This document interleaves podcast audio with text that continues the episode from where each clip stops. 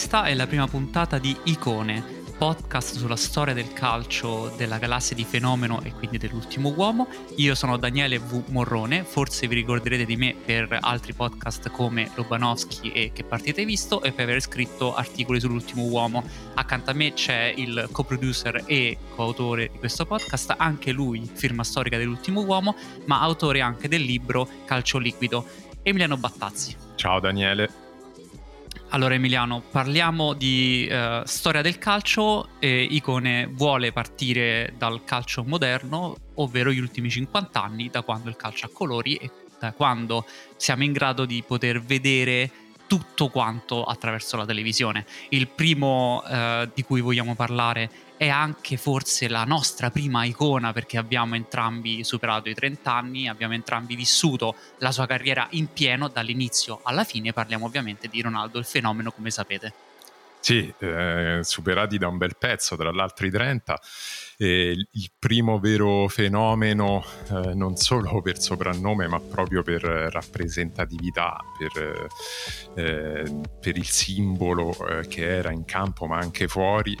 poi appunto ne discuteremo eh, più in dettaglio, ma all'epoca, negli anni 90, eh, sembrava potesse diventare mh, lo sportivo più simile a Michael Jordan. Tra l'altro, come Michael Jordan ha trascinato una marca in un singolo sport, parliamo della Nike, che attra- o Nike o Nike, che attraverso la sua immagine ha veicolato l'entrata a pieno titolo nel calcio. Adesso la Nike è una delle marche più importanti, grazie soprattutto al fatto che ha scelto in Ronaldo il testimonial ideale, così come tante altre aziende. Lui è stato un fenomeno in campo, ma anche nel capire come portare la sua immagine fuori dal campo, esattamente come Michael Jordan, simbolo del calcio calcio di passaggio dagli anni 90 al 2000, primo della sua specie perché non c'è mai stato un prototipo uguale o simile a lui a cui possiamo ricondurre lo stile di gioco. Come impatto nell'immaginario è legato sostanzialmente alla maglia del Brasile, perché quello che lui ha fatto con la nazionale brasiliana nel periodo di massimo splendore della nazionale brasiliana, dai tempi di Pelé è quello che l'ha reso effettivamente icona globale, ma anche simbolo di divinità fragile. Sì, Ronaldo è uno dei pochi grandissimi calciatori della storia che abbiamo davvero visto uh, soffrire in campo, cioè andare in pezzi davanti ai nostri occhi, eh, più di una volta tra l'altro. Questo l'ha reso anche un, un simbolo un po' diverso rispetto allo sportivo uh, ultraterreno che poi nel corso degli anni invece si è quasi consolidato, lo ha reso molto più uh, vicino anche alle persone. Questo ha contribuito a renderlo poi un'icona globale. Anche perché se ci pensi, eh, la, le divinità, quelle epiche dell'antica Grecia, avevano questa cosa, ovvero erano comunque contratti umani, avevano delle debolezze, avevano un qualcosa che ti facesse eh, proiettare cose che ad esempio eh, quelli che sono venuti dopo di lui, come Cristiano Ronaldo, come Messi, hanno dovuto farcelo vedere più avanti, ma Ronaldo è arrivato all'improvviso come veramente un fulmine, ha bruciato la terra attorno a lui e però il momento in cui era nel picco massimo è arrivata uh, la, sono arrivati perché ne parleremo sono arrivati più di una uh, discesa a terra. E partirei quindi dall'inizio ovvero Ronaldo 13 anni è uno dei migliori giocatori del suo quartiere lui viene da un quartiere diciamo proletario di Rio de Janeiro non una favela un quartiere proletario dell'ovest di Rio de Janeiro, eh, gioca tanto a pallone per strada, e questo si, si, vedrà poi che avrà un grande impatto, gioca a futsal, ovvero il, lo sport del giovanile per eccellenza in quel periodo in Brasile, va a fare il provino per la sua squadra, la sua squadra è il Flamengo, la squadra che tifa, una squadra più importante di Rio de Janeiro, mi perdoneranno i, i tifosi del Fluminense o del Vasco da Gama, però il Flamengo è la squadra principale ed è quella che tifa, a 13 anni va, prende il bus per attraversare completamente la città, che sta dalla parte opposta dall'allenamento, arriva, fa il provino, gli dicono bravo, allora ci vediamo domani per il secondo step, solo che lui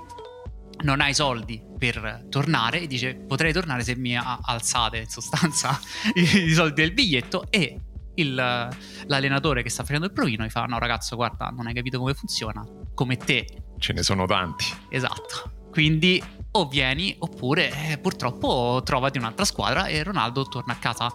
piangendo e tra l'altro viene anche, gli, gli, rubano anche l'orologio mentre sta tornando a casa quindi pensa che giornata che deve aver avuto il piccolo Ronaldo che è un ragazzo timido con uh, i denti sporgenti un sorriso veramente sincero è finita forse per lui deve cominciare dal basso se non fosse che ha una crescita in pubertà che gli crea addosso un fisico incredibile per l'epoca, un giocatore con una potenza nelle gambe, e questa cosa avrà poi un impatto, ma una potenza nelle gambe che semplicemente è inavvicinabile per qualsiasi contesto giovanile e quindi il Cruzeiro che è una squadra di Belo Horizonte, una città ben lontana da Rio de Janeiro, se ne accorge quando lui è ancora minorenne, lo, lo prende e Ronaldo, primo anno tra i professionisti, distrugge completamente qualsiasi cosa. La Libertadores, il campionato brasiliano, nei primi due anni nel Cruzeiro lui ancora minorenne fa 44 gol in 47 presenze e viene convocato al mondiale del 94 che il mondo fuori dal Brasile aveva soltanto sentito parlare di questo Ronaldinho, si chiamava così perché c'era un altro Ronaldo nella squadra del Brasile, il Brasile vincerà quel mondiale, è il Brasile di Romario, di Bebeto, per capirci, e lui sta facendo di fatto la mascotte. Però da quel mondiale viene la chiamata in Europa, una chiamata particolare perché eh, appunto Romario, il suo compagno, il suo diciamo mentore, gli dice occhio non venire in Europa subito in una grande, passa per uno step intermedio come ho fatto io, io sono passato per il PSV a Eindhoven in Olanda, te lo consiglio, vai, come va?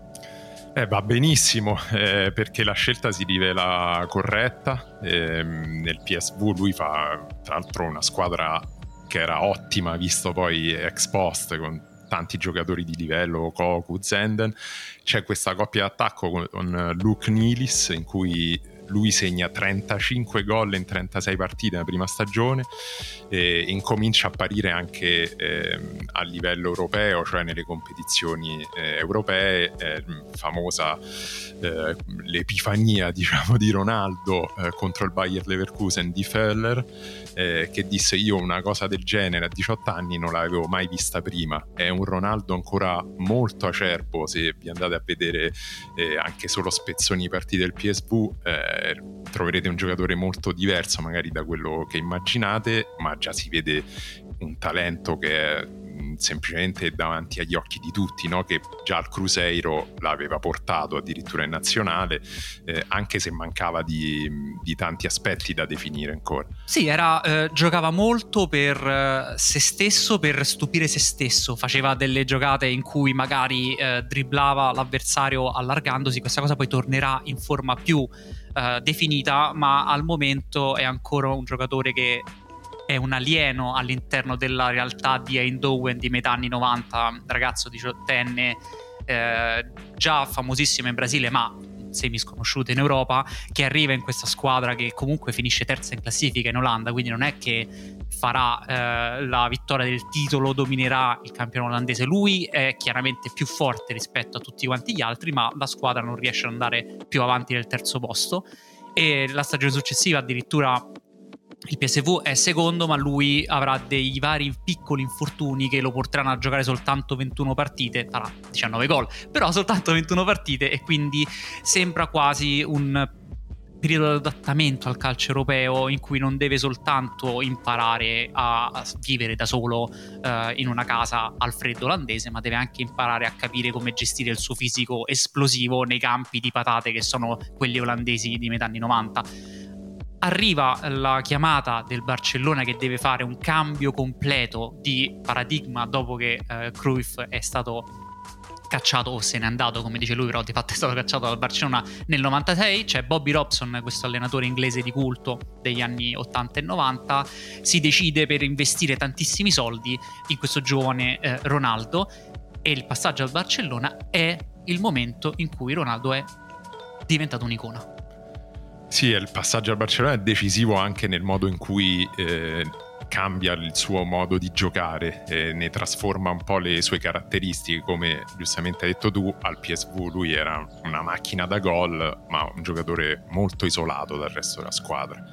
Eh, al Barcellona invece incomincia ad interagire anche con i giocatori che aveva a fianco. Che erano giocatori niente male perché lui aveva Della Pegna che era un assist man incredibile, sui lati aveva Luis Enrique che correva per tutta la partita e Figo che era una delle migliori ali del, del periodo, dietro aveva giocatori molto tecnici come Guardiola, Popesco, cioè era una squadra di alto livello che puntava a ricostruirsi e in Ronaldo aveva proprio la figura simbolo di tutta quanta questa ricostruzione, cioè il nuovo che avanza, in questo momento il Barcellona non è ancora firmato dalla Nike ma Ronaldo sì e il fatto che sia una squadra, la seconda squadra più importante di Spagna, che ha delle immagini che vanno in tutta quanta Europa per la prima volta, perché al PSV questo non succedeva, lo rendono effettivamente esportabile come immaginario anche fuori dal campionato di riferimento. Le persone vedono un, un giocatore nella Coppa delle Coppe, vincerà il Barcellona la Coppa delle Coppe contro il Paris Saint Germain, e vedono un giocatore che distrugge la concorrenza nella Liga a livello personale. Parliamo di 34 gol in 37 partite di Liga. Queste sono cifre che poi sappiamo eh, giocatori come Messi e Cristiano Ronaldo hanno polverizzato, hanno reso quasi una cosa normale, ma non è normale nel metà anni 90 fare 34 gol in 37 partite. Erano cose che facevano veramente pochissimi giocatori e la cosa di Ronaldo è come arrivavano questi gol. Sì, la stagione 96-97 mm, secondo me è quella che rende davvero Ronaldo eh, il fenomeno che abbiamo conosciuto e apprezzato perché nel passaggio al Barcellona eh, lui non solo eh, riesce mm, a cambiare modo di giocare, a diventare un giocatore molto più eh, associativo, sebbene il Barcellona all'epoca fosse una squadra molto scolastica, un 4-4-2 all'inglese, diciamo, di Robson. Eh, però anche nel Brasile si ritaglia un ruolo molto più grande e come dicevi tu le cifre che lui registra in quella stagione per l'epoca erano assolutamente pazzesche, considerando anche le partite nazionali. Eh, Ronaldo nel 96-97 ha giocato 71 partite segnando 66 gol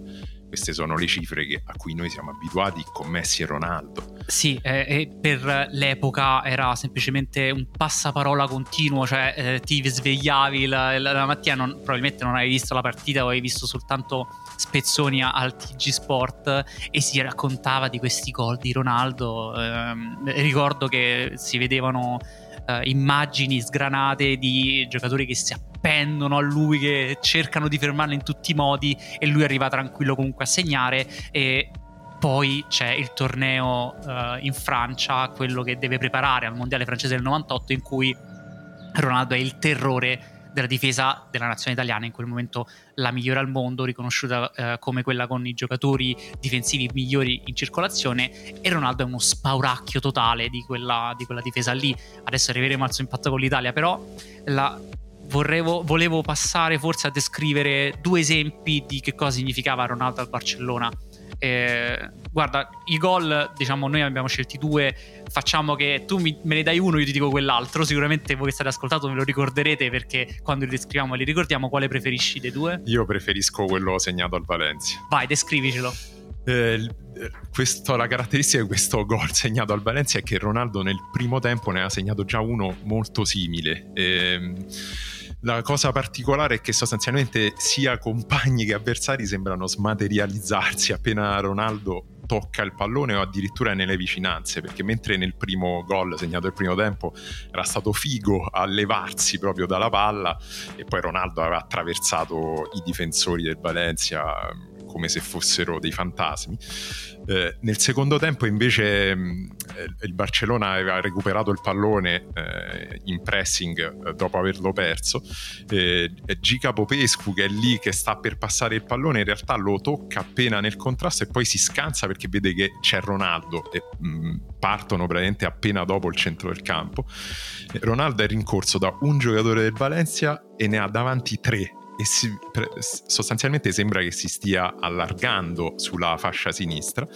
eh, e invece ancora una volta attraversa i corpi, cioè si porta il pallone avanti eh, e si lancia in aria. Nel frattempo però i difensori di Valencia, siccome erano ancora fuori area, cercano di stenderlo eh, sia con la parte superiore del corpo, cioè il terzino Otero che va eh, a spalla a spalla ma rimbalza e poi mentre eh, il difensore cade prova a dargli un calcetto ma mm, senza neanche sfiorarlo e poi Ronaldo ovviamente davanti al portiere eh, la piazza nell'angolo basso un gol che a vederlo sembra eh, facilissimo. Questa è un po' una caratteristica di tutti i gol di Ronaldo, perché sembra che i difensori scompaiano. Eh, questo è un po' in parte per la sua velocità, eh, da un lato anche della sua forza fisica, capacità di resistere ai contrasti, eh, di essere sostanzialmente eh, un incubo per un difensore, eh, sia per la sua velocità che per la sua potenza e per i suoi controlli di palla. Eh, se vedete l'azione di Ronaldo, tocca continuamente il pallone con piccoli tocchi frequenti. Io allora mi prendo quello che vi ricorderete anche voi contro il Compostela, una squadra che non ha neanche dei giocatori con dei nomi. La, la, memoria collettiva non ricorderà i nomi dei poveri difensori che sono riusciti a stare in campo accanto a Ronaldo e non cascare per terra, ma tanto basta per dire che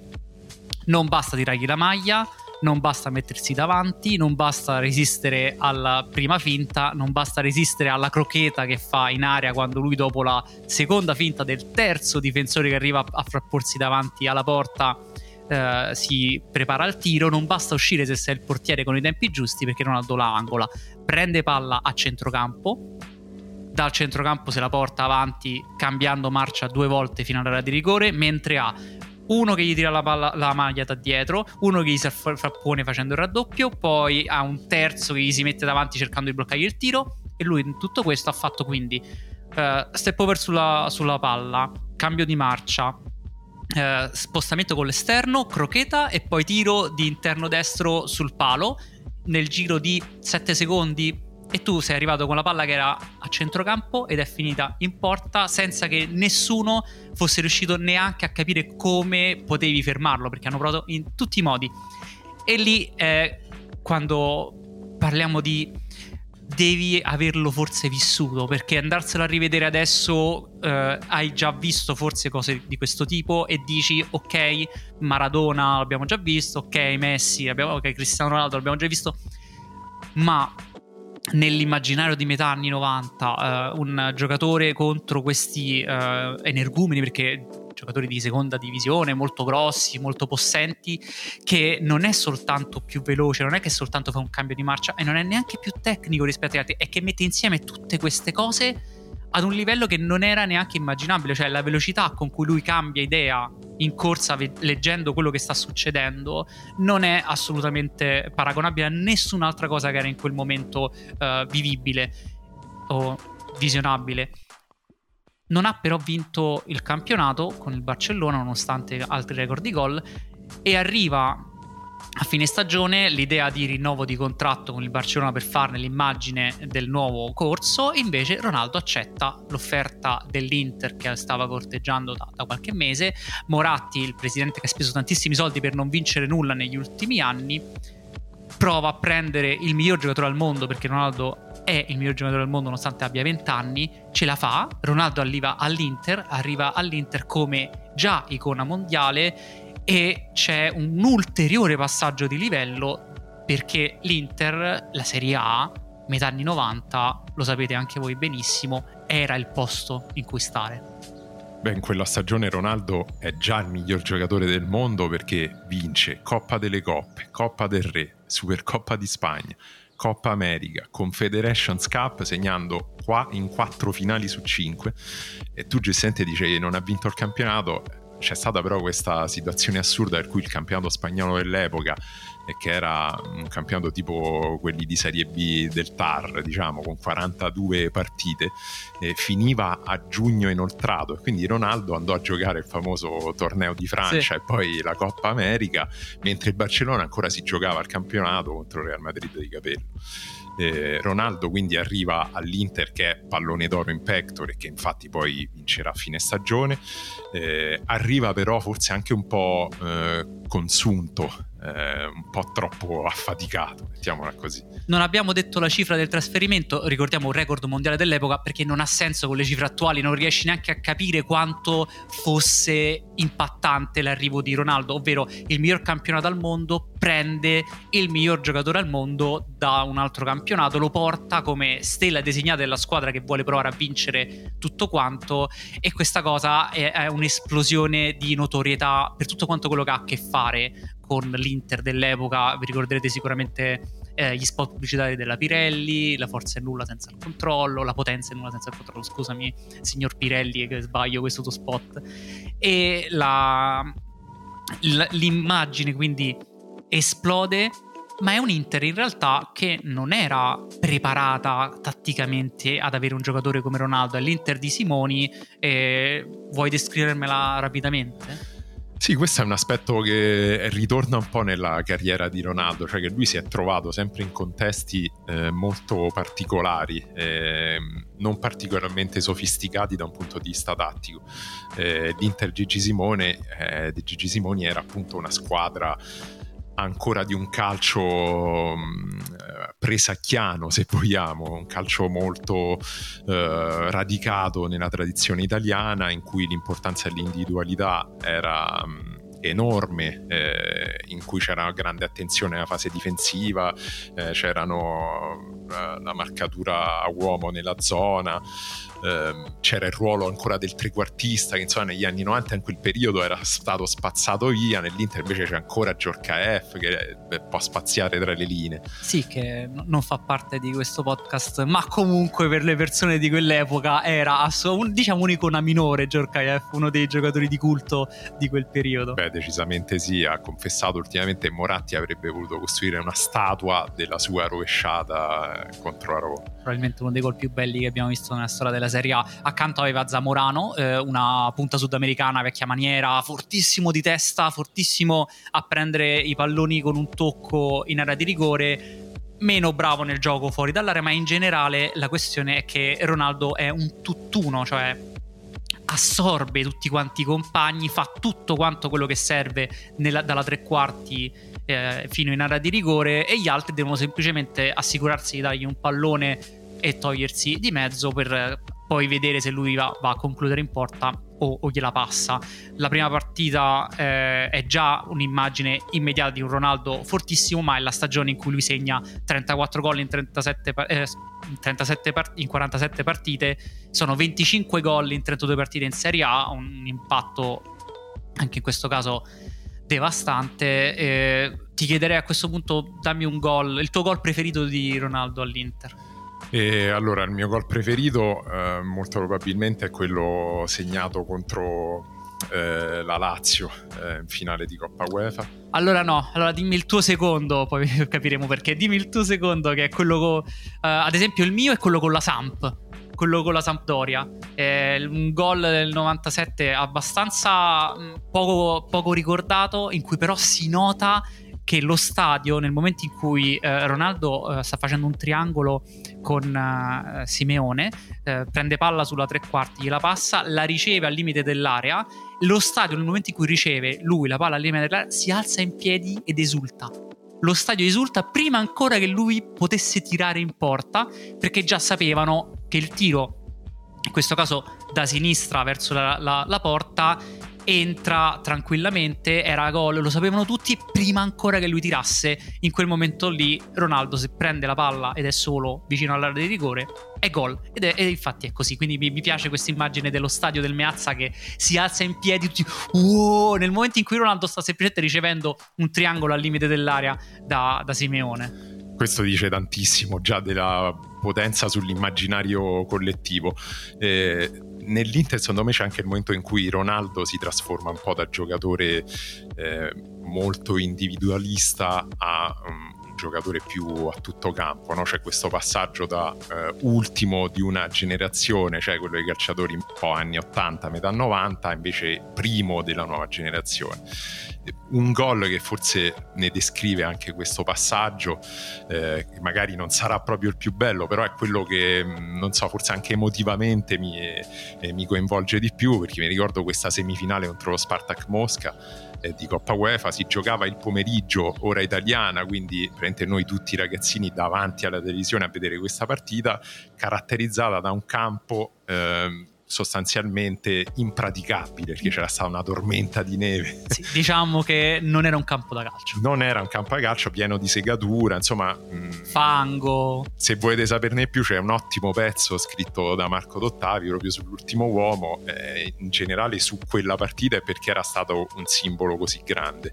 Tra l'altro anche l'immaginario precedente alla partita con Ronaldo che passeggia nella piazza rossa con il colpacco e la stella rossa in testa, immagini con lui che ha questo cappottone enorme, i guanti, si vede che sta morendo di freddo e tu nel, nel metà anni 90 questa mosca veramente che era un'immagine che molto rarefatta nella memoria, nell'idea di tutti quanti hai l'icona dell'epoca che sta viaggiando in questo posto così esotico tra virgolette sì, c'è anche Gigi Simoni in panchina durante la partita con un colbacco gigante, forse uno dei più grandi mai visti. E, ehm, questa partita, diciamo, lo Spartak aveva fatto di tutto per eh, giocarla appunto eh, il prima possibile, nonostante la nevicata, quindi si era deciso di giocare, il campo era pieno di segatura e nonostante questo Ronaldo è riuscito quasi a volare eh, sul campo, sembrava non toccare terra letteralmente perché era forse l'unico modo eh, per evitare i problemi eh, di un terreno del genere e sull'1-1 lui riceve il pallone a un fallo laterale di, addirittura di Sartor, eh, stoppa il pallone, nel frattempo il suo avversario prova ad anticiparlo perché forse è l'unico momento giusto, un fallo laterale, tu già sai dove intervenire, eh, però Ronaldo riesce a stoppare fa subito uno dei suoi cambi di direzione no? per tornare eh, indietro, a quel punto comin- si aziona, Ronaldo era così, ehm,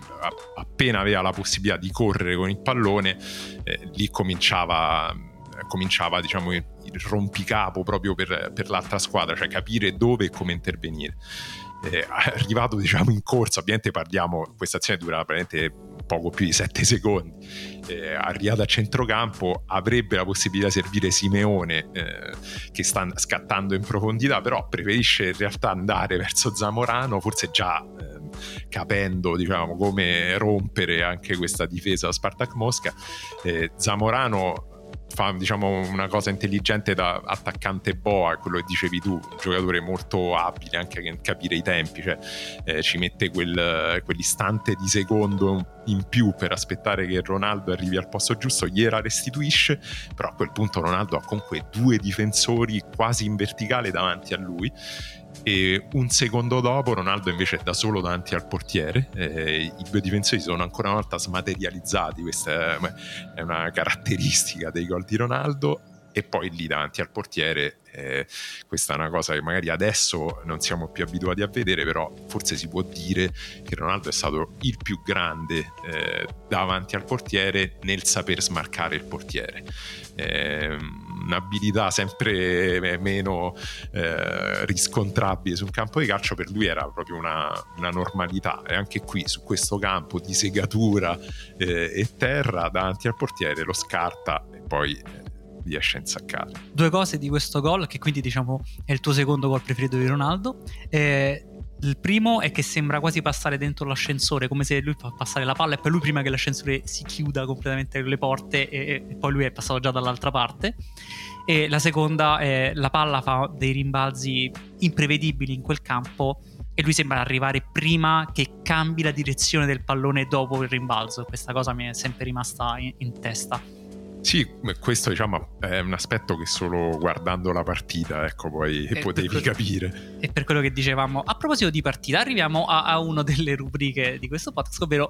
la partita, cioè volendo descrivere Ronaldo, ovvero volendo descrivere il giocatore di, del podcast, abbiamo scelto una partita specifica che vi diciamo perché non ve la date a rivedere, si può trovare tranquillamente su internet io l'ho rivista tutta quanta con Footballia, senza fare pubblicità Footballia che ci interessa poco, comunque è gratuito. E la partita è Inter Lazio, finale Coppa UEFA 1998 e qui c'è il gol preferito di Emiliano Di Ronaldo, però creiamo un minimo di contesto perché è la partita da vedere. Perché arriva a fine stagione, arriva a fine stagione del momento in cui Ronaldo è nel suo picco massimo, arriva con l'idea che deve essere il primo trofeo vero di Ronaldo in Italia ed è la partita in cui la, l'avversario è una delle migliori squadre del campione italiano e quindi d'Europa con uno dei migliori difensori del campione italiano e quindi d'Europa e quindi del mondo eh, Sandro Nesta viene presentato come la sfida tra Ronaldo e Nesta prima della partita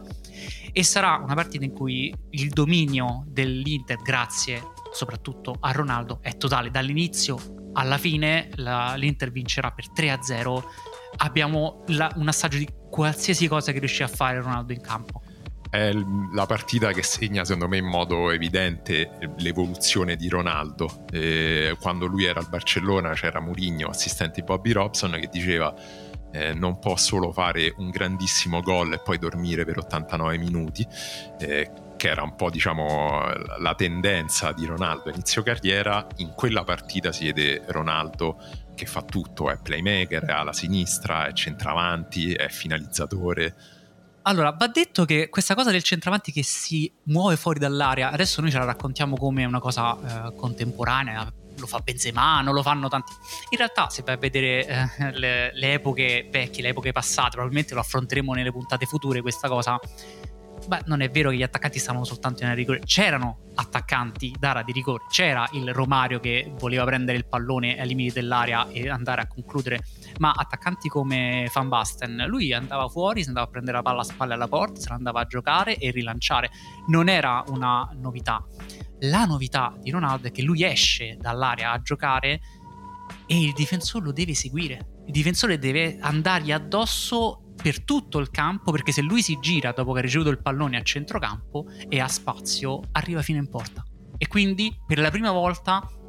non è l'idea che lui esce fuori per rifinire la giocata e poi tornare in porta. No, l'idea è che lui esce, se la va a prendere sulla fascia. In questo caso, ad esempio, inizia la partita, due minuti e Nesta gli fa un fallaccio fuori area per fargli capire: ok, no, spaventati, sono onesta, ti faccio un fallaccio. Azione dopo, Ronaldo si mette sulla fascia, isolamento con Nesta, lo salta, lo lascia completamente scivolare per terra da solo e arriva a passarli in area di rigore. Poi quella dopo, tiro da fuori area, una potenza distruttrice che quasi spacca il palo. Ronaldo esce, va a giocare, ma da qualsiasi posizione del campo in cui riceve può creare un'occasione da gol. E quindi il terrore è per tutta quanta la linea difensiva, con un centrale che lo deve seguire, marcatura uomo su di lui, ma tutti gli altri devono stare attenti a quello che lui farà dal centrocampo in poi. Questa è la caratteristica forse diciamo che lo lega di più ai grandi fenomeni del passato, no? Parliamo proprio dei nomi dei più grandi, eh, c'è la paura che quel giocatore prendendo palla persino a centrocampo eh, possa crearti un gol dal nulla. Eh, lui in quella partita fa eh, i tagli dall'esterno alle, all'interno come se fosse un'ala alla Robben. Sì, tra l'altro l'Inter passa in vantaggio subito con Zamorano al quinto minuto e segnerà poi Zanetti il 2-0 all'ora di gioco, ma nel mezzo la Lazio subisce penso almeno 4-5 occasioni da gol pulite di cui appunto Ronaldo che spaventa tutta quanta la difesa della Lazio. C'è sta Negro che fa delle, delle, delle corse all'indietro eh, disperate ogni volta che vede che l'avversario sta andando a ricevere. Nonostante come dici tu giustamente lui si allarga e poi se la va a prendere poi entra in campo quindi manipola benissimo la difesa è una capacità nuova perché se tu vedi eh, appunto il Ronaldo degli inizi del PSV eh, ti accorgi come si sia evoluto, sia cambiato tantissimo. Eh, questo miglioramento eh, poi l'ha portato fondamentalmente ad essere in quel momento preciso il migliore giocatore eh, al mondo, eh, a candidarsi, poter essere anche tra i migliori di sempre. In quella partita noi vediamo anche il dominio tecnico di Ronaldo, eh, sì. cioè diciamo un numero 9 che fa dei, eh, dei trick che sono quelli del classico numero 10 che tra l'altro lui indossava in quella stagione. Sì, tra l'altro appunto ritorna il fatto che lui è cresciuto per strada, è cresciuto giocando anche a futsala, cioè nello stretto aveva una capacità di gestire il pallone semplicemente inarrivabile se gli metti accanto quelle cosce che gli danno una potenza del primo passo inarrivabile e parleremo poi de- del gol. Prima di-, di, arrivarci, il gol è al settantesimo. Lui prende, abbiamo detto, una traversa, va a recuperare un pallone a uh, Favalli fino davanti alla sua difesa. Lui scende fino in difesa per Favalli, che era il terzino sinistro gli va a prendere il pallone, si gira e ricomincia con l'azione ed è veramente l'idea di un calciatore totale che ti, eh, co- ti va a coinvolgere qualsiasi aspetto del gioco. Anche i suoi teorici punti deboli, come ad esempio il colpo di testa, non era esattamente molto bravo nella, dal punto di vista tecnico nell'andarla a colpire, però tu sai che se arriva un cross è meglio se la palla non finisce nelle sue parti. No, decisamente no. Arriviamo quindi al gol Il gol, beh, c'è una Lazio che è già molto sbilanciata, no? Questo è già un po' un suicidio in partenza perché arriviamo al, al gol in cui c'è Moriero eh, sulla fascia destra che eh, all'epoca era comunque eh, in una fase di eh, grande forma, era forse al picco della sua carriera. Eh, c'è centro, Ronaldo scatta con un tempismo perfetto perché cioè nel momento in cui il difensore a Lazio sale sembra quasi che Ronaldo sia in fuorigioco. Che è il povero negro che sale a seguirlo dentro il centrocampo dell'Inter, perché Ronaldo parte da dentro il centrocampo dell'Inter, vede che Moriero ha il pallone e comincia a correre, Negro gli deve stare dietro ma non gli sta dietro e a quel punto Ronaldo ha superato anche il secondo difensore che sembra quindi di tenerlo in, eh, portarlo in fuorigioco invece è il tempismo perfetto tra il pallone che arriva e lui che taglia dietro il secondo difensore e a quel punto è in gioco ed è solo davanti a Marcheggiani è solo davanti a Marcheggiani, anche lì però dal, vista dal vivo, se sentite la telecronaca c'è Pizzul che dice praticamente questo è fuori gioco,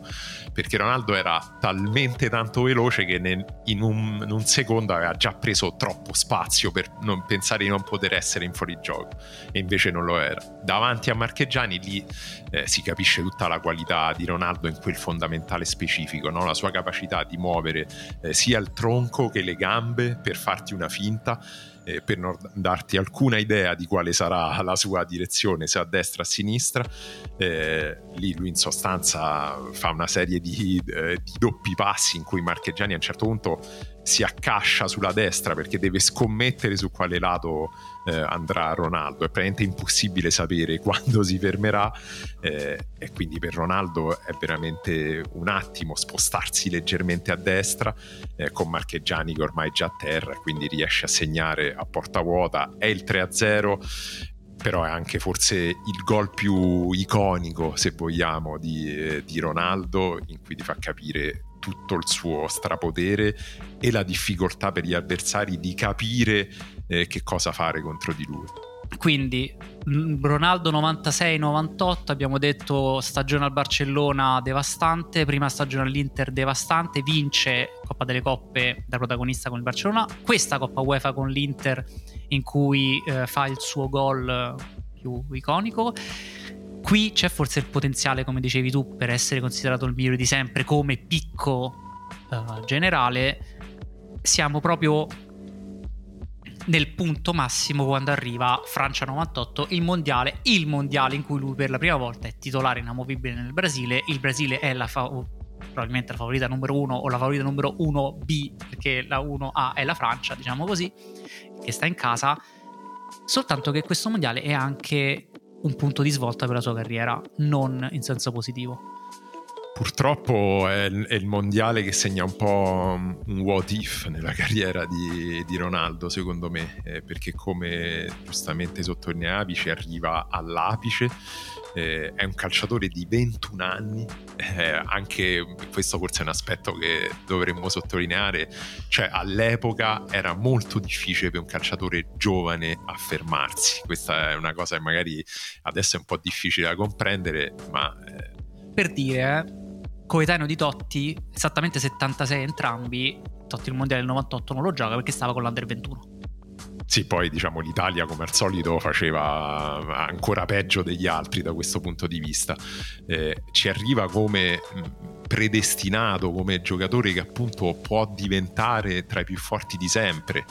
eh, e che vincendo il mondiale potrà, probabilmente potrebbe accreditarsi già a stare diciamo su un podio ideale con eh, Pelé e Maradona. Eh, già questo ci dovrebbe far capire un po' la dimensione eh, di Ronaldo in quel momento. Eh, arriva però a quel mondiale in condizioni diciamo, psicofisiche non ideali, in quel biennio, come hai detto tu, ha segnato sempre, ma ha anche giocato sempre, è un numero di partite impressionante, eh, già tra l'altro ci aggiungiamo anche amichevoli, il, il torneo col Brasile, amichevoli con l'Inter de, per festeggiare il fatto che sia stato preso, poi continuamente partite ogni tre giorni tra le coppe, Coppa Italia, Coppa UEFA, campionato, arriva con alle spalle più di 100 partite in due anni. Nel 96, appena prima di giocare esordire in Barcellona, lui ha giocato anche le Olimpiadi, quindi parliamo veramente di un numero di partite, eh, soprattutto per l'epoca. Eh, assurdo anche perché lui non è che fosse proprio un campione dal punto di vista della gestione del suo fisico, lui aveva un fisico privilegiato, ma aveva una dieta eh, pessima, si racconta anche che passasse molte nottate in discoteca o comunque a fare quello che, che voleva fare lui. Eh, ci sono delle storie a Barcellona che è uno dei motivi per cui all'epoca, questa cosa sembra incredibile adesso, non tutti erano così eh, veramente stupiti del fatto che lui avesse cambiato subito idea per andare a, a, Milano perché dicevano ha fatto tutta la bella vita che si poteva fare a Barcellona, gli manca adesso quella di Milano e andrà a fare la bella vita a Milano. Eh, adesso sappiamo che in realtà l'aspetto sportivo eh, ha funzionato nell'idea di, di, Ronaldo di trasferirsi, però non aveva esattamente la, eh, il rigore fisico che gli permettesse di reggere per tutto quanto questo tempo quel livello di pressione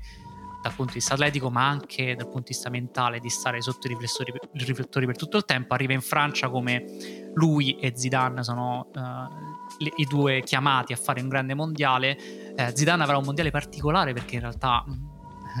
come sappiamo benissimo si fa buttare fuori subito, entra proprio alla fine. Ronaldo invece ha un, ha un mondiale che da subito impatto immediato, alla grandissima, sembra la, la sua competizione eh, una semifinale con l'Olanda storica in cui il Brasile arriva a, a vincere con i rigori, arrivi in finale contro la Francia. A Parigi puoi veramente segnare la storia e succede qualcosa la, la notte prima della finale. Sì, sostanzialmente eh, Ronaldo al momento di presentare le distinte appena prima della partita, quindi diciamo intorno alle due o tre ore prima, eh, Ronaldo risulta in panchina. Ci sono diversi eh, video, ma anche ne, nei documentari vedete, eh, potete vedere, ci sono molti commentatori, anche stranieri, tutti sorpresi di, eh, di, questo momento in cui arrivano i fogli e Ronaldo è in panchina. C'è stato questo ehm, crisi epilettica, questo attacco di convulsioni nella notte nel ritiro brasiliano, eh, con Roberto Carlos che poi dirà eh, nel documentario anche di Dazon eh, non avevo capito che Ronaldo stava ingoiando la sua lingua, quindi per far capire insomma quanto Ronaldo è andato vicino eh, a fare una brutta fine in quel momento, viene salvato poi dai medici del Brasile e ovviamente lì la questione diventa cosa fare con Ronaldo nella finale e quindi giustamente per saggezza prima viene deciso di lasciarlo in panchina però Ronaldo si oppone a tutti i costi e va in una clinica di Parigi eh, intorno alle 4 ore prima della partita per controllare tutti i parametri siano eh, corretti e così convincere eh, i medici del Brasile a scendere in campo eh, i parametri sono giusti, però Ronaldo in campo poi sarà chiaramente un fantasma, è inimmaginabile pensare di eh, rischiare la vita e poi ritrovarsi, diciamo, 15-18 ore dopo a giocare la partita più importante del mondo. Quella diventa la partita di Zidane che segna uh, gol, tra cui anche quello di testa, bellissimo. E diventa la partita in cui la Francia vince il suo primo mondiale e apre un piccolo ciclo come nazionale di riferimento del calcio mondiale eh, ed è la partita che appunto uh, mette una prima macchia, una prima idea di terreno, di uh, qualcosa che non è divino in Ronaldo e c'è una svolta anche poi per il resto della carriera a breve termine anche perché lui torna da quel mondiale con l'idea di rifarsi ma la stagione no, non va bene, eh, viene poi a, eh, per vari piccoli infortuni che cominciano ad essere anche di natura forse psicosomatica perché ci sono piccole eh, eh fatiche, piccole cose che gli fanno saltare due o tre partite in più rispetto a quello che prima che era un giocatore che comunque era armato passava oltre qualsiasi cosa. Poi arriva la coppia con Vieri che doveva spaccare il mondo e giocano pochissime partite insieme. Ronaldo a quel punto ha il vero infortunio che ne, ne segnerà la carriera. Sì, questo infortunio al tendine rotuleo eh, che inizialmente viene eh, trattato diciamo in modo conservativo, no? lui va in questa clinica francese al professor Sayan eh, in cui si decide di eh, intervenire solo in modo parziale. Sì, ricordiamo lui si fa male da solo e gli esplode il ginocchio. Sì, esatto, questo ehm, diciamo nel suo ritorno in campo eh, contro la Lazio in Coppa Italia il ginocchio gli esplode letteralmente. Eh, eh, dirà, dirà il, il, suo preparatore dico, era in frantumi, non, so, non, ho mai visto una cosa del genere, non, non è ricostruibile. Ed è anche quella è un'immagine molto uh, spettacolare, se vogliamo, c'è proprio il dolore davanti ai nostri occhi. Eh, c'è un, cala un silenzio di tomba nello stadio, ma anche i compagni, gli avversari eh, vedono Ronaldo in ginocchio letteralmente distrutto. Eh, ed è anche lì un simbolo, cioè il, più grande giocatore che stava per diventare uno dei più grandi di sempre, che va in frantumi eh, in diretta televisiva. Lì si discosta secondo me l'immaginario rispetto a Jordan, che era invece invincibile, inscalfibile, ogni volta che arriva in finale va a vincere, domina qualsiasi cosa, nello stesso periodo in cui Ronaldo invece si, si fa male una prima volta, poi ritorna si fa male una seconda volta, ancora peggio di prima, nel mentre l'Inter non riesce a vincere niente, continuano ad acquistare giocatori ma non cambia nulla,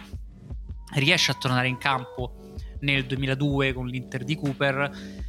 deve arrivare quindi questa rincorsa dell'Inter con uh, Vieri e Ronaldo davanti, arriva invece il 5 maggio, come vi ricordate tutti quanti, la sconfitta contro la Lazio all'Olimpico. E l'Inter perde anche quello scudetto, lo perde nel modo più atroce possibile all'ultima giornata. Arriva quindi il mondiale del 2002 con un Ronaldo che noi non lo sappiamo, non lo sapeva nessuno, lui probabilmente sì, probabilmente l'aveva capito,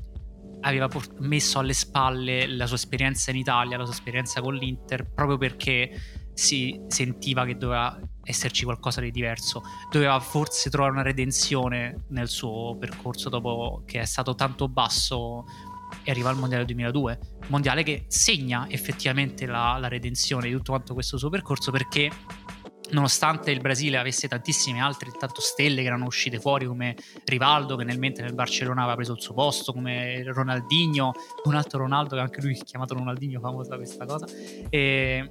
che il Ronaldo che arrivava in nazionale aveva un altro Ronaldo davanti quindi si chiama Ronaldinho questa è bellissima vabbè.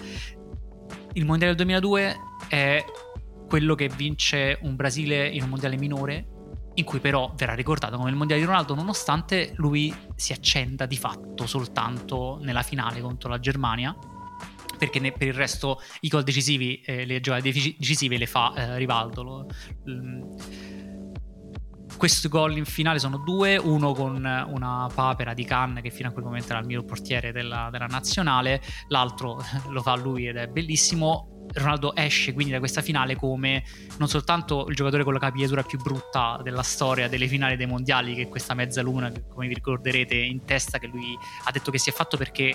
durante il mondiale si è fatto male, come succedeva spesso per lui in quel periodo, e voleva nascondere questa cosa o le preoccupazioni alla stampa, e quindi si fece questa capigliatura apposta per distogliere le attenzioni, cosa che effettivamente funziona. Il Brasile vince contro una delle peggiori Germanie che sono sì, arrivate in finale. Ma questo basta per chiudere il cerchio perché Ronaldo ha finalmente vinto un trofeo grande, un trofeo in cui lui è un protagonista e dà al Brasile la sua quinta stella. E tant'è vero che come dicevo l'immagine di Ronaldo è legata alla maglia brasiliana. Ancora oggi se tu ti immagini Ronaldo ce l'hai o al mondiale del 98 con quella maglia bellissima con le righe sopra però perdente o al mondiale 2002 con una maglia meno bella, però comunque lui eh, che vince il mondiale vincerà poi il secondo pallone d'oro, il primo l'aveva vinto ovviamente con, con l'Inter il primo anno. È un pallone d'oro che viene dato unicamente dal punto di vista della narrazione, perché eh, Ronaldo non è stato il miglior giocatore della stagione, come abbiamo detto, era appena tornato con l'Inter, non vince neanche lo scudetto, l'Inter non andò neanche benissimo in Champions League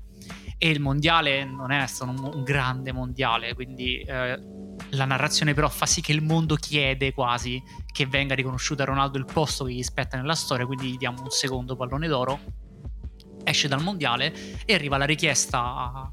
che poi si compie a fine mercato di andare al Real Madrid dei Galacticos.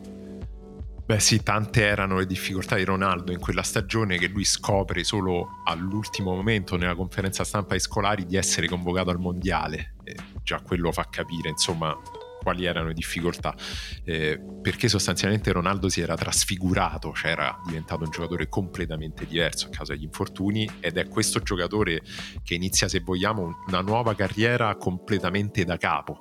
Eh, è, è, quasi impossibile unire i due Ronaldo se non per alcune caratteristiche tecniche, diventa un giocatore eh, essenziale, i cui movimenti si riducono tantissimo, chiaramente. Nello stesso mondiale, se confronti il mondiale del 98, quante volte viene a prendersi il pallone lo tocca con quello del 2002, in cui veramente deve contare il numero di volte in cui può stoppare e gestire il pallone è, è evidente, ma nel Real Madrid, che ricordiamo il Real Madrid che Florentino Perez eh, costruisce quello dei Galacticos con accanto Raul, Zidane, Figo, cioè una squadra con un talento offensivo. Forse si bisogna tornare indietro veramente all'Inter, eh, scusami, al Milan, scusatemi, al Milan di, eh, de, degli olandesi, che è una squadra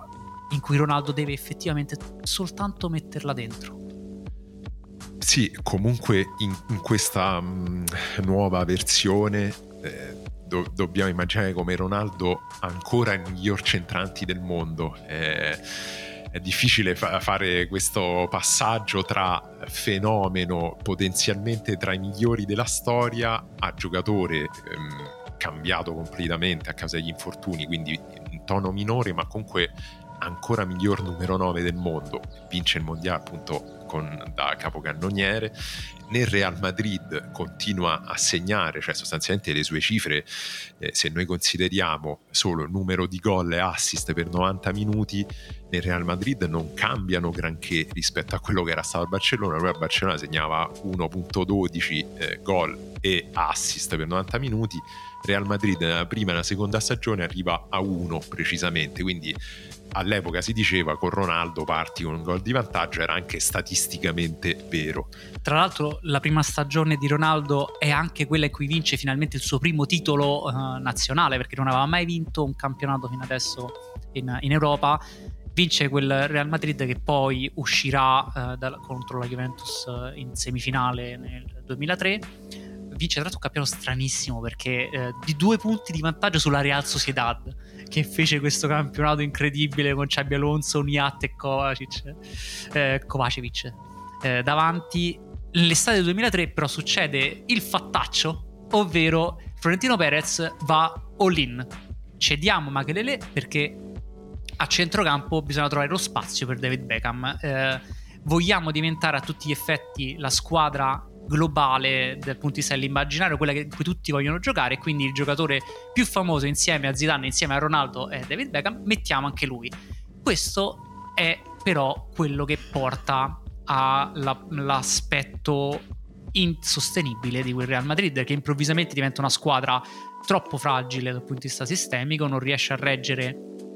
più tutto quanto quel talento senza una struttura tattica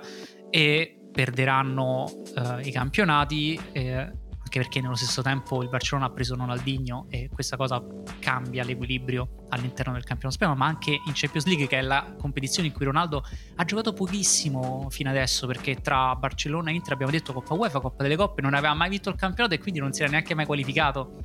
per una Champions League. E quando l'aveva giocata era uscito subito come come succedeva, aveva fatto la semifinale, ma non era stata una partita in cui lui era uscito bene contro la Juventus. Anche qui escono contro il Monaco nella semifinale del 2004, avevano vinto l'andata 4-2 e perdono 3-1 contro il Monaco in semifinale di Champions League. E da lì agli ottavi contro la Juventus nel 2005, agli ottavi contro l'Arsenal nel 2006 e possiamo dire che la Uh, l'esperienza Ronaldo in Champions League non c'è in realtà mai stata se non con una tripletta contro il Manchester United nel, nel mezzo però era addirittura i gironi non erano neanche eh, durante le, le periodi di qualificazione. Qui Ronaldo effettivamente rispetto agli altri nel momento in cui la Champions League sta diventando la, la, la competizione di riferimento tutti guardano, tutti guardano queste partite lui non brilla come invece aveva fatto nella prima metà della sua carriera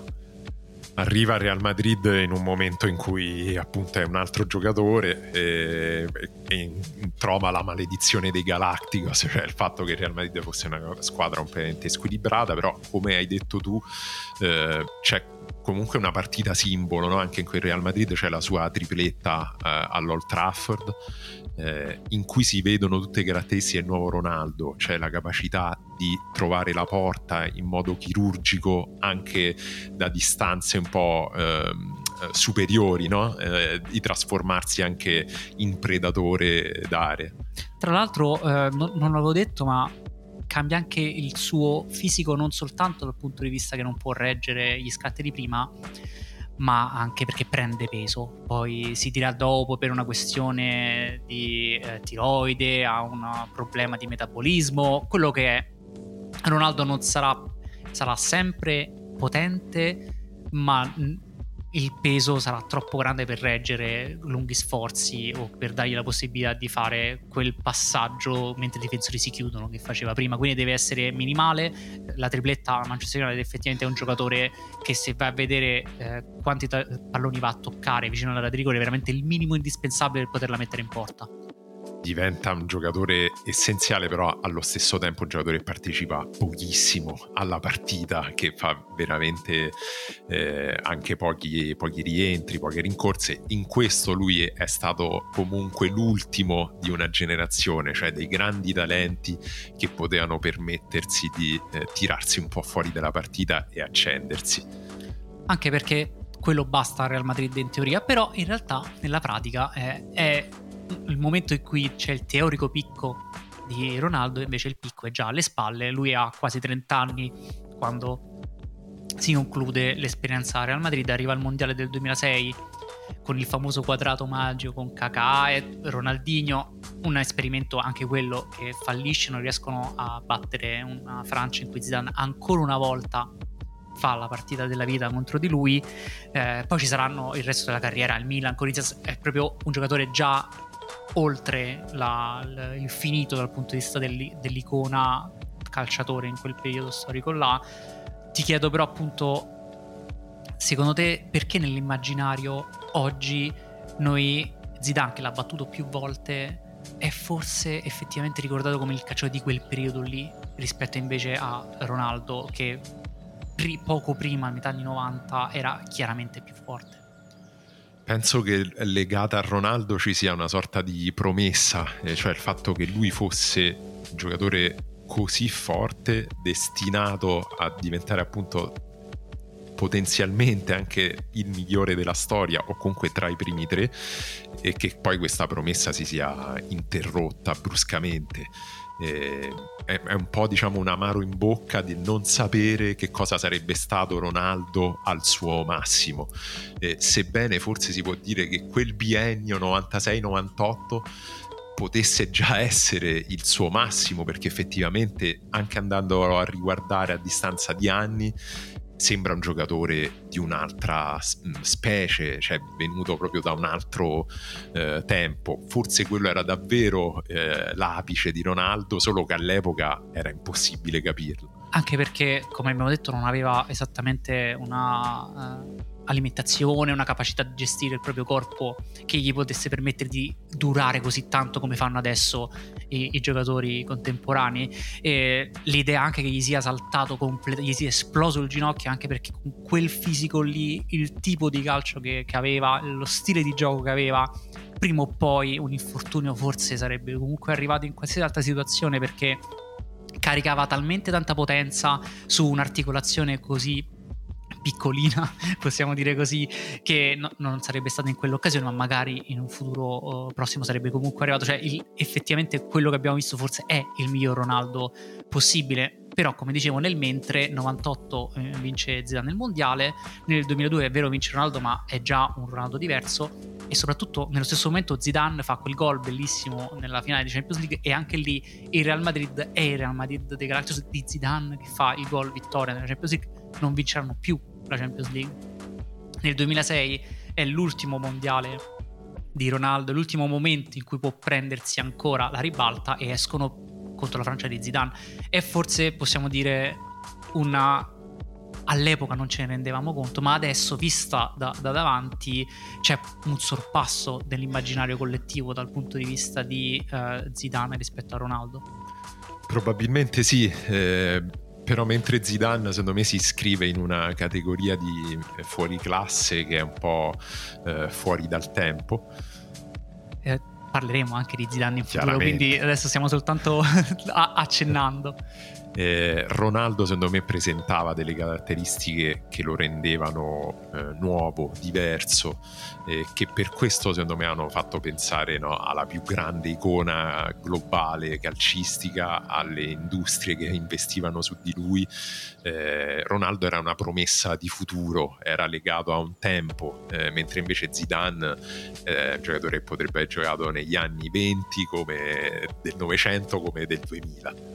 Esattamente così, eh, concordo. Eh, la questione di Ronaldo è che si sposa perfettamente con lo spirito del tempo della fine anni 90, con l'idea che c'è un futuro radioso davanti, che il progresso ci porterà a migliorare qualsiasi cosa, il calcio sarà migliore, le magliette saranno più leggere, i palloni saranno più leggeri, gli scarpini, prendi quelli della Nike di Ronaldo che sono migliori rispetto agli altri, ti fanno andare più veloce e lui effettivamente spacca tutto in quel modo fin quando non, non, non va sotto. Però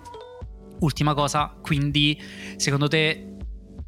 l'idea che abbiamo di Ronaldo rispecchia effettivamente l'impatto che ha avuto Ronaldo nel calcio? Secondo me col tempo si è un po' perso, come hai detto tu, ehm, il peso, l'importanza di Ronaldo nel calcio, cioè se vogliamo un po', si è un po' sottovalutato quello che è stato eh, il suo sbarco nel calcio europeo, quello che ha rappresentato, eh, non solo appunto a livello di simbolo, di immagine, ma proprio a livello calcistico, eh, del tipo di giocatore che si è presentato davanti ai nostri occhi eh, e che è stato il primo a creare una sorta di rottura eh, con il passato, per cui adesso ci sembrano eh, giocatori con caratteristiche, se vogliamo, simili, ci sembrano quasi familiari, ma all'epoca Ronaldo era come un dinosauro per noi. Sì, tra l'altro ti direi per concludere chi non lo sottovaluta, chi eh, non ne parla in, in, modo diverso sono i, i giocatori contemporanei a lui tu se vai a prendere qualsiasi intervista di qualsiasi giocatore che ha vissuto o era giovane, come nel caso di Henry, all'epoca è cresciuto quando Ronaldo erano coetanei, ma lui era già un'icona mentre Henry stava crescendo, o chi ci ha giocato contro, come ad esempio Nesta, come ad esempio Cannavaro, ti diranno sempre è qualcosa di Ronaldo l'originale, Ronaldo è qualcosa di impossibile da mettere eh, a parole, il fatto che fosse effettivamente un fenomeno. Sì, c'era lo sgomento semplicemente dei suoi contemporanei che venivano appunto da un altro calcio. E con questa finiamo la prima puntata di Icone. Eh, l'idea è di raccogliere ogni puntata un'icona diversa del calcio negli ultimi 50 anni. Eh, le canzoni che sentite sono del mitico Delphi, che ringraziamo come sempre. Il montaggio sarà del grandissimo Go, che ringraziamo come sempre. Io sono Daniele V. Morrone e accanto a me ci sta Emiliano Battazzi. Ciao, grazie Dani. Ciao, questo podcast è stato realizzato grazie al sostegno degli abbonati all'ultimo uomo. Il nostro sogno come redazione è mantenere la maggior parte, quasi tutti gli articoli dell'ultimo uomo e dei podcast di fenomeno gratuiti e aperti a tutti. Per riuscirci però abbiamo bisogno anche del tuo aiuto. Se ti piace quindi quello che facciamo, valuta l'idea di abbonarti. Puoi farlo andando direttamente sul nostro sito e cliccando sul pulsante sostieni. Thank you.